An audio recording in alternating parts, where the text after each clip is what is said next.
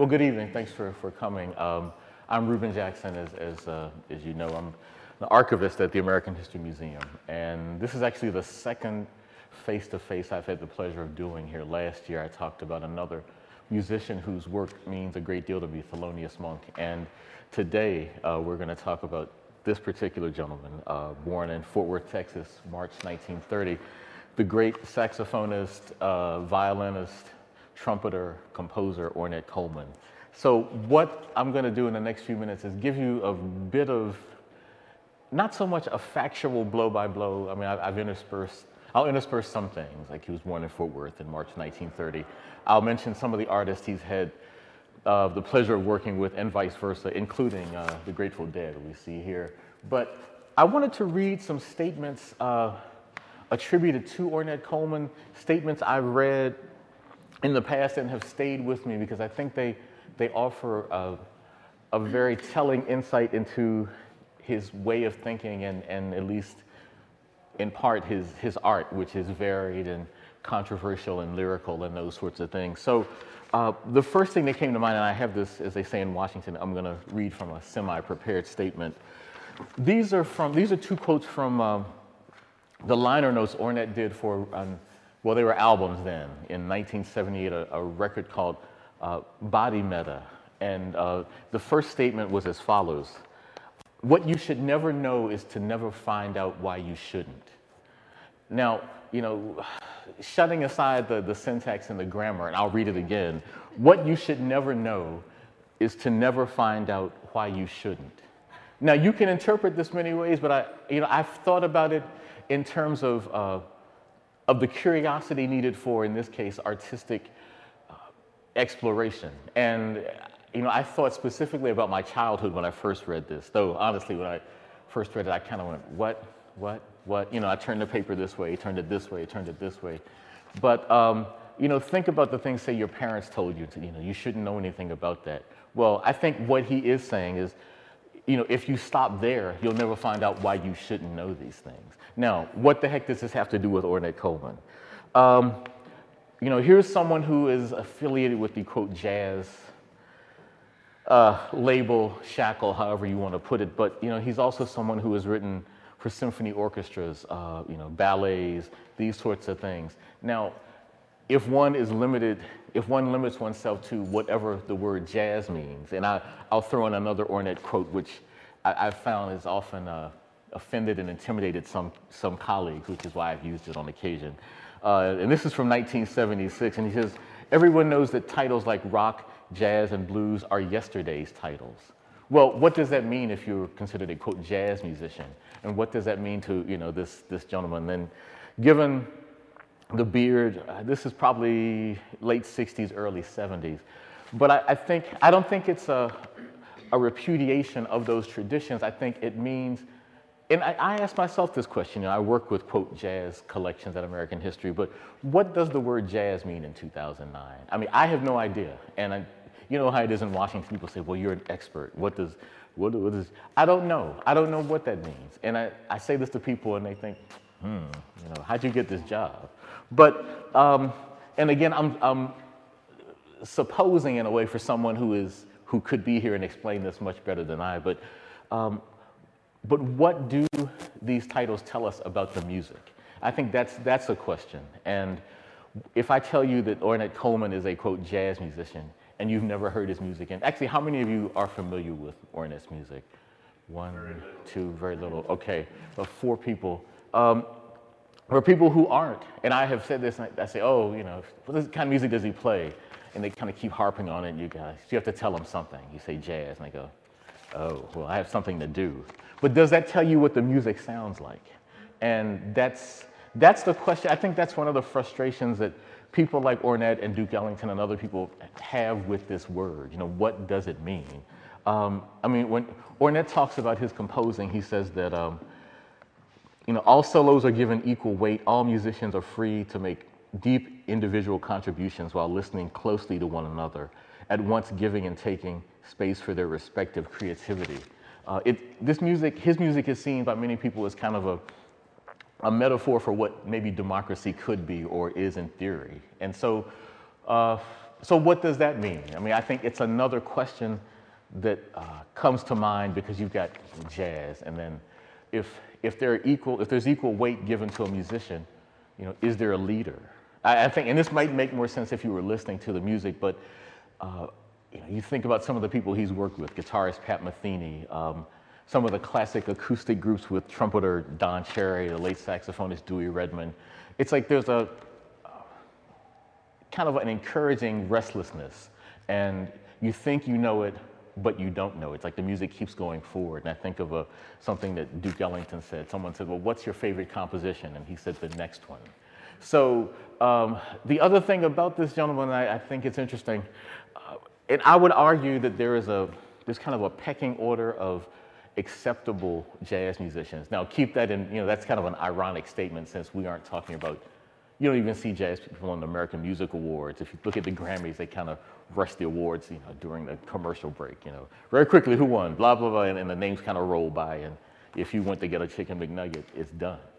But, you know, with that, um, there is still, Ornette is one of these people who probably best personifies what the critic Whitney Balliett called jazz the sound of surprise. And yet, you know, you have people like Ornette, people like Thelonious Monk, who even now uh, are a bit too esoteric for people who consider themselves jazz fans. So what happens when you're, you know, a music which, which claims, at least in part, um, one of its hallmarks is to embrace the individual um, contribution to the tradition. But what if you don't fit into that? I mean, what happens? What if you're a, uh, say you consider that non like nonconformist behavior, but what if you don't even make it into there? So you listen to the little jazz we have on the radio here. Ornette's not somebody you hear on a, on a regular basis. Um, he works more like so many musicians uh, in Europe than in the United States. But uh, it's fascinating. He, he remains very optimistic. If, I think that his, his interviews are as lyrical and as uh, thought provoking as the music themselves. And in fact, I would not draw any uh, distinction between them. A couple of years ago, I had the pleasure of uh, hearing him. The, he was interviewed by the saxophonist Greg Osby at the now defunct uh, Association, uh, International Association for Jazz Education in New York.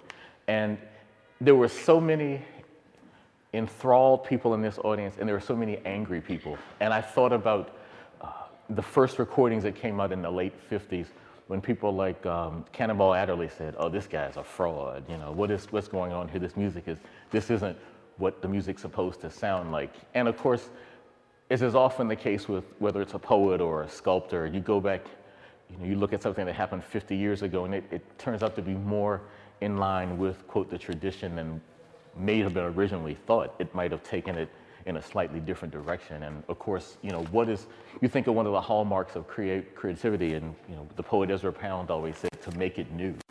And I think, you know, Ornette is someone who is drawn on the kind of gut bucket blues tradition. Uh, the sky is the limit. So in a way, he says, well, you know, these are yesterday's titles, but in a sense, to embrace those things is to to say, well, I can put carrots in the soup, but I don't have to call myself, you know, a cook. It's just in there.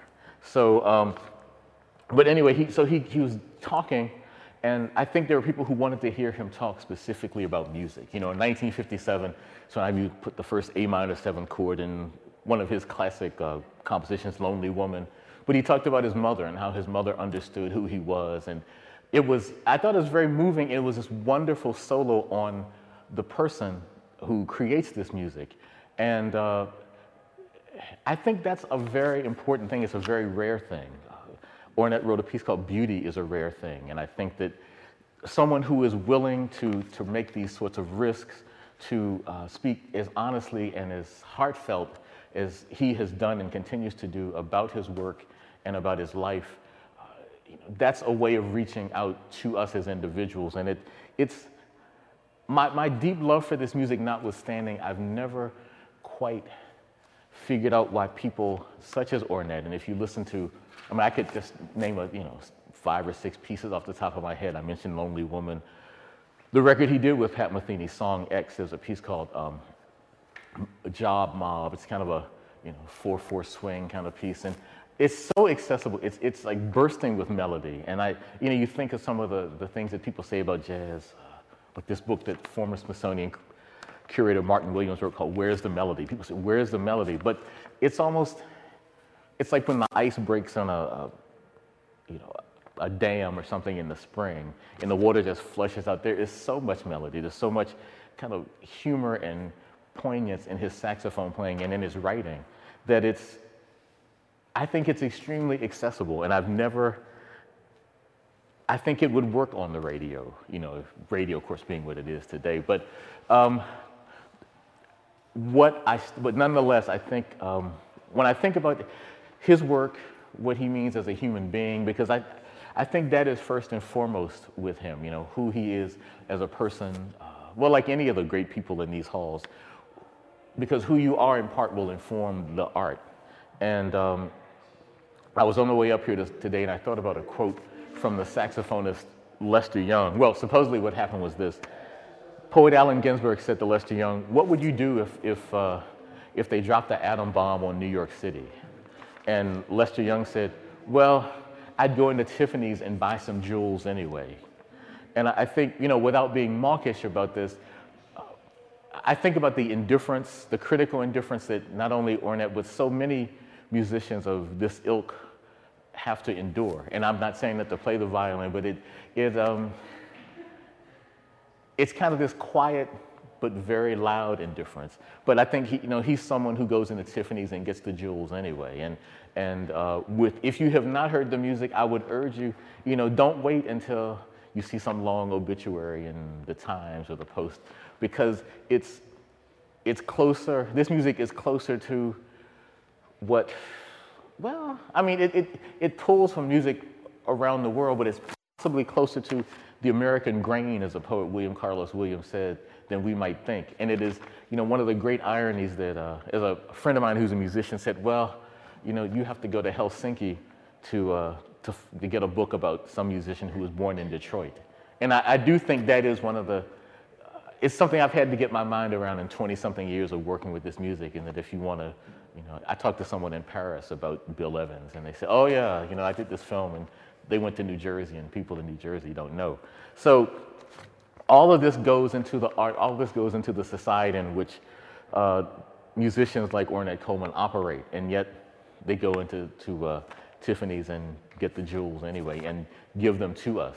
So that's, uh, that's kind of my meditation on this. I mean, that's the way I feel about the art. I, I, uh, I know it's more, well, yeah, it's more of my, my ruminations than a Joe Friday just the facts thing. But if you have questions or comments, I'll I'll gladly entertain them or, or try to entertain them. I would like to make a comment. Yes, ma'am. I had the great pleasure of meeting Ornette last year for the first time in, in Germany at a festival. And um, he was there with his cousin, and uh, so I was sitting at the same table, and he had a glass of milk, or it was actually a mug with milk. Mm-hmm. And he, no, it was orange juice And he looked across the table and I was sitting a bit on the other side and he said, is that red wine? And I said, yes, I would like to have some red wine.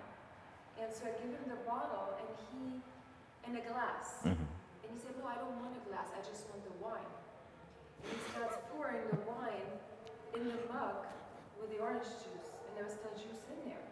And I looked at him, and I thought it was the strangest thing I'd ever seen. Mm. And he said, a couple of minutes later, is that milk? I would like the milk. So he put the milk into that concoction and then it turned sort of purplish. And he sensed the bewilderment on my mm-hmm. face. And he took my hand and he's just the kindest, sweetest yeah. person in the world. And he's completely sane. He says, it's the idea. It's all about the idea. Mm-hmm. So his cousin mm-hmm. and the cousin's wife sat there at the table. And so the next day I saw them and I said, it just blew me away. I want to try to drink that. And the cousin said, don't, don't even think about it. That's just what hmm. And I will never forget that. That's wonderful. I mean, I think that's, I think that's a great way to describe the music too. And I think that this kind of daring, even if I was thinking about some of the recordings he did in the late 70s when he started working with a primarily electric group called Prime Time. And uh, there's a piece called Voice Poetry, which has what a lot of people would call the, they call it the Bo Diddley beat, that boom, this. So you get this rhythm, and so you know, one guitar is in one key, uh, Bernd Nixon, the other guitarist, Charlie Ellerbee's in another one. The bass player comes in, but it's like the milk, the orange juice, the wine. But it, it's, it's this real in the pocket piece, but it's kind of, well, I guess it, it's kind of a reflection of what he said, trying to get the individual contribution. And it is the kind of thing that throws, that can throw people because it is not, you might think the music's going this way and it might go this way and maybe this way and this way and this way. But it's not, I don't think it's a, a facile attempt to be, quote, you know, far out or something. It's how he is. And, and I think that a lot of it requires thinking, well, using, using this, this anecdote as, as kind of a, a springboard for, uh, for what you hear. But, uh, but again, it's never, uh, what was it the poet Wallace Stevens would say, if, if, if a poem didn't work for him, he'd say, man's fever is not present here. But I think that the fever and the passion is always there. And it, it's not just uh, doing something for the sake of doing it. And, and uh, I used to use a lot of his recordings with middle school children doing poetry. There's a record he did called Science Fiction, and I'd, I'd play them and I'd say, well, you know, just construct a, construct a story out of this. And you get the most incredible, they're incredible vehicles for that sort of thing because, well, again, going back to, to your, your story, you, you they would take them and create poems in which these interesting sorts of uh, occurrences would, would take place. And I, I think the music is a story, it's a journey. And that's the other thing to remember. I think it's more important to think about uh, the song than whether it is, you know, and I, I'm guilty of this because of my job, you know, is, is it rock, you know, is there like a flatted ninth in the fifth measure? And, and it is, it's okay to just to just kind of feel it. And I think it's impossible not to, to feel something. Again, whether you're outraged or bewildered, uh, you, you're going to, to feel something. But I think, it, I think this music can really make you rethink what is possible within art or within creativity. And that's, I mean, I think that's true for Ornette. You can look around this room, Carlos Santana, the Grateful Dead, actually any of these people Grace Kelly, you know, Marlon Brando, but it's, it's, it's the changing scene. You know, what, what can you do? And, and of course, you know, getting off the, Brando was a big Miles Davis fan, for example. And uh, he once joked to Miles and said, oh, I used your voice for Don Corleone. But see how these things bleed into each other. I mean, that's my point. And, and uh, you know, Ornette got beaten up on the bandstand. You think about playing, you people would hear him play, and he got beat up in Texas somewhere because they said, you know, you can't do this. So I, I was thinking about that, and I thought, what if, you know, if James Joyce had been a saxophone player and had gotten up and blown Finnegan's wake, somebody probably would have tried to beat him up. What, what the heck are you doing? You know, Jackie Collins might have beat. I don't know. Anyway, uh, uh, any other questions? What were, as far as his training, was he classically trained, or, or, or who influenced his school? Or... Good, good question. He played in um, a lot of R&B bands in, in, Fort Worth. And, and the other thing I think it's important to point out is in coming from that area, I don't know if you're familiar with this, you know, the, the, the Texas, even though he's a, primarily an alto saxophonist, but this great te- uh, Texas saxophone tradition. I mean, Dewey Redman, who was in the band at one point, another tenor saxophone player named James Clay, uh, Budd Johnson. It's this deep, uh, Booker Ervin, who played with Charles Mingus, this deep mellifluous sound. And uh, so he is a part of that as well, and, and that meshing of musics that you get in Texas, which of course was Mexico before the, uh, before the war. So that, you talk about fusion, you know, that, that fusion was always there. But um, he basically taught himself how to, how to orchestrate. Um, contrary to what's often uh, assumed about Ornette, he said, well, yeah, I used to play Charlie Parker solos. You know, he learned Charlie Parker solos from a book. He said, I could play that stuff, but it wasn't, it wasn't who he was. And I, I think, as you know, whether it's Jackson Pollock or, or Ornette or uh, fill in the blank, if, it, if there is some radical departure from the norm, you know, if the, if the vase looks like a smear, someone might think, well, they're faking.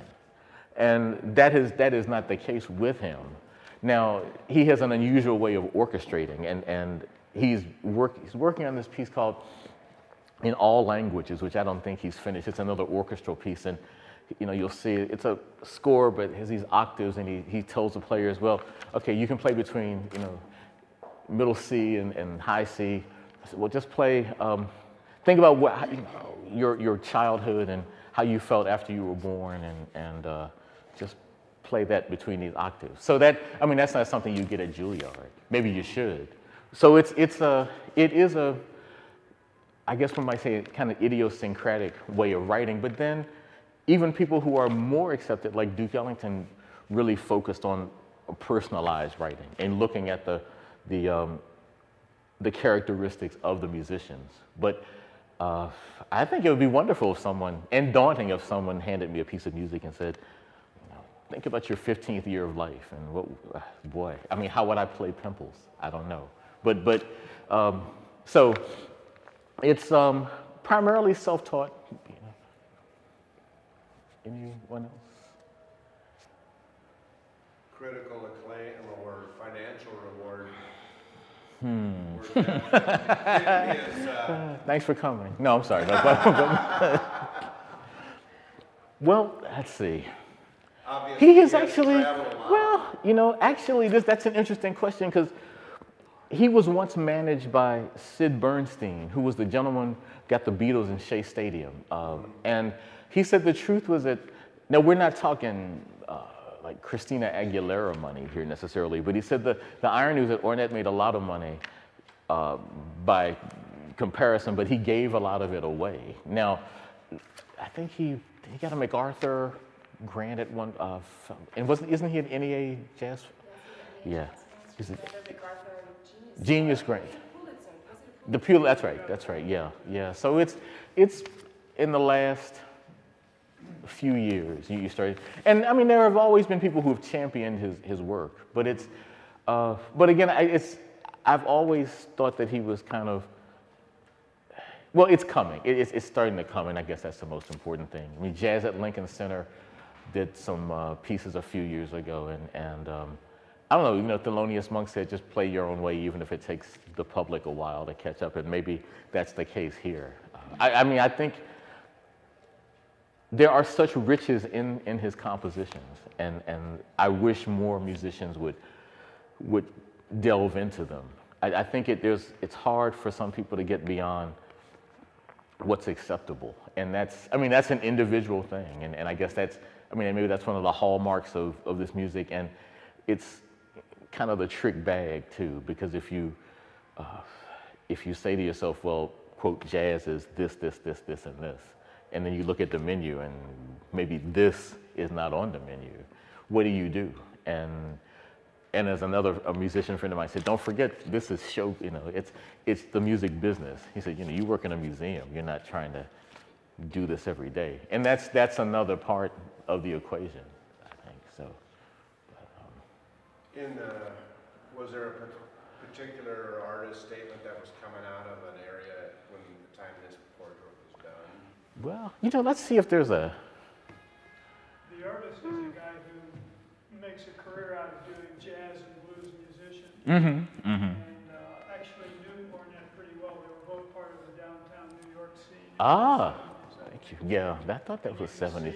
kind of the, I mean, it's an interesting portrait. It has a little bit of that, I think, the sort of expressionist influence. a little Mhm, bit, the- mhm, a little bit of mhm. the African art Mhm, influence mhm. in it. I like the way it's closely cropped and you really get more Sure. that you know, you get a sense of the boldness of the Yeah. guy's uh, uh, personality. And the softness too. I mean, I think it's that vulnerability is there, and you, you know, so it's it's certainly both. Uh, now, to answer your question, if it's, if we're talking 70s, uh, his symphony Skies of America came out in 71, and he was living. It's it's it's interesting. You think about the, and this is I guess where my my archivist hat comes in, but the where New York was economically in the early 70s. It was kind of really on its on its keister, as Archie Bunker would say. And yet, you know, Ornette had a loft on on Prince Street, and you know, an area now which is you know, big big bucks. And uh, you know, he's working with the bassist Charlie Haden and, and Dewey Redman and those people. It was, it was a really an extremely creative period for him. He did some, well, he was with Columbia Records for a bit, so he did Skies of America, science fiction. Uh, he'd also been with Flying Dutchman Records, so friends and neighbors. And there's a gentleman who lives in the DC area, back in the DC area named Byron Morris, but he was, he was up on Prince Street as well, and that's, I guess that's in Soho. And, and, uh, but a lot was going on in New York musically in the early 70s, in part because it was so, it was affordable to live in places like, I mean, Soho and the Lower East Side, and nobody wanted to, to touch that. So, you know, you look five and six years later when punk bands like the Ramones are kicking up, and well, part of the reason was that they could move in, and nobody wanted to, you know, nobody was going to be found on Avenue A or any place like that. But and uh, you know, so now what you know, it becomes popular, and then these people have to disappear. But um, but this is also a time in which he was being reviewed in magazines like Rolling Stone. So you, you start to get this. There are some, quote, jazz musicians who were able to, who were followed by the counterculture, what was in kind of the tail end of the counterculture, I suppose. Um, Ornette, well, Albert Ayler, saxophonist before he died, he died in 1970.